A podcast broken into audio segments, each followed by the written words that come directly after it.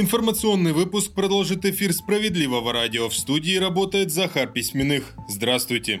Часть коммунальных платежей можно вернуть, об этом напоминают всем пенсионерам. Речь о плате за ЖКХ летом, когда многие проводят большую часть времени на даче. Например, если подтвердить факт отсутствия по месту жительства документально, можно сэкономить на услуги вывоза мусора. Перерасчет пенсионеру должны сделать после подачи заявления в управляющую компанию. Кроме того, можно таким же образом сэкономить на оплате за воду, если квартира не оборудована индивидуальными приборами учета.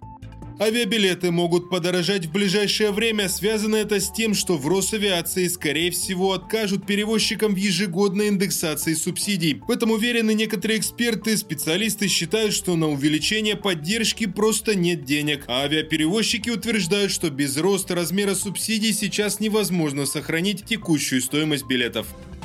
Семьи с детьми школьного возраста должны получать выплаты перед 1 сентября. На этом продолжают настаивать партии «Справедливая Россия за правду». Об этом рассказал Сергей Миронов. Лидер «Справедливоросов» напомнил, что эсеры уже направляли письмо в правительство с просьбой ввести такие выплаты, но получили отказ. Чиновники уверены, что семьям с детьми хватает поддержки. Тем временем Сергей Миронов подчеркивает, из-за нехватки денег проблемы с покупкой школьной формы и канцелярских принадлежностей возникают у многих россиян российских граждан и особенно у жителей новых регионов, справедливоросы продолжат добиваться введения подобной выплаты.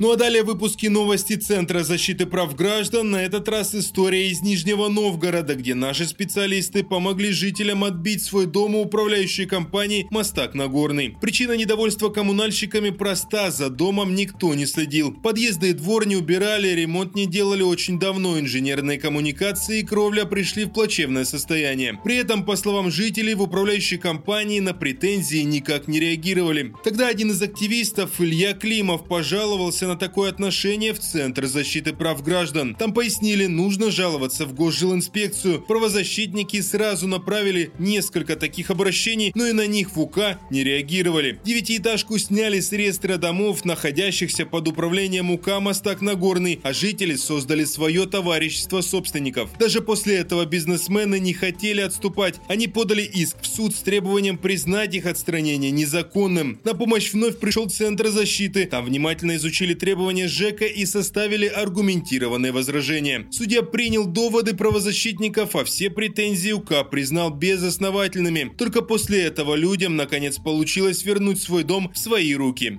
На этом все на данную минуту. Оставайтесь на волнах справедливого радио.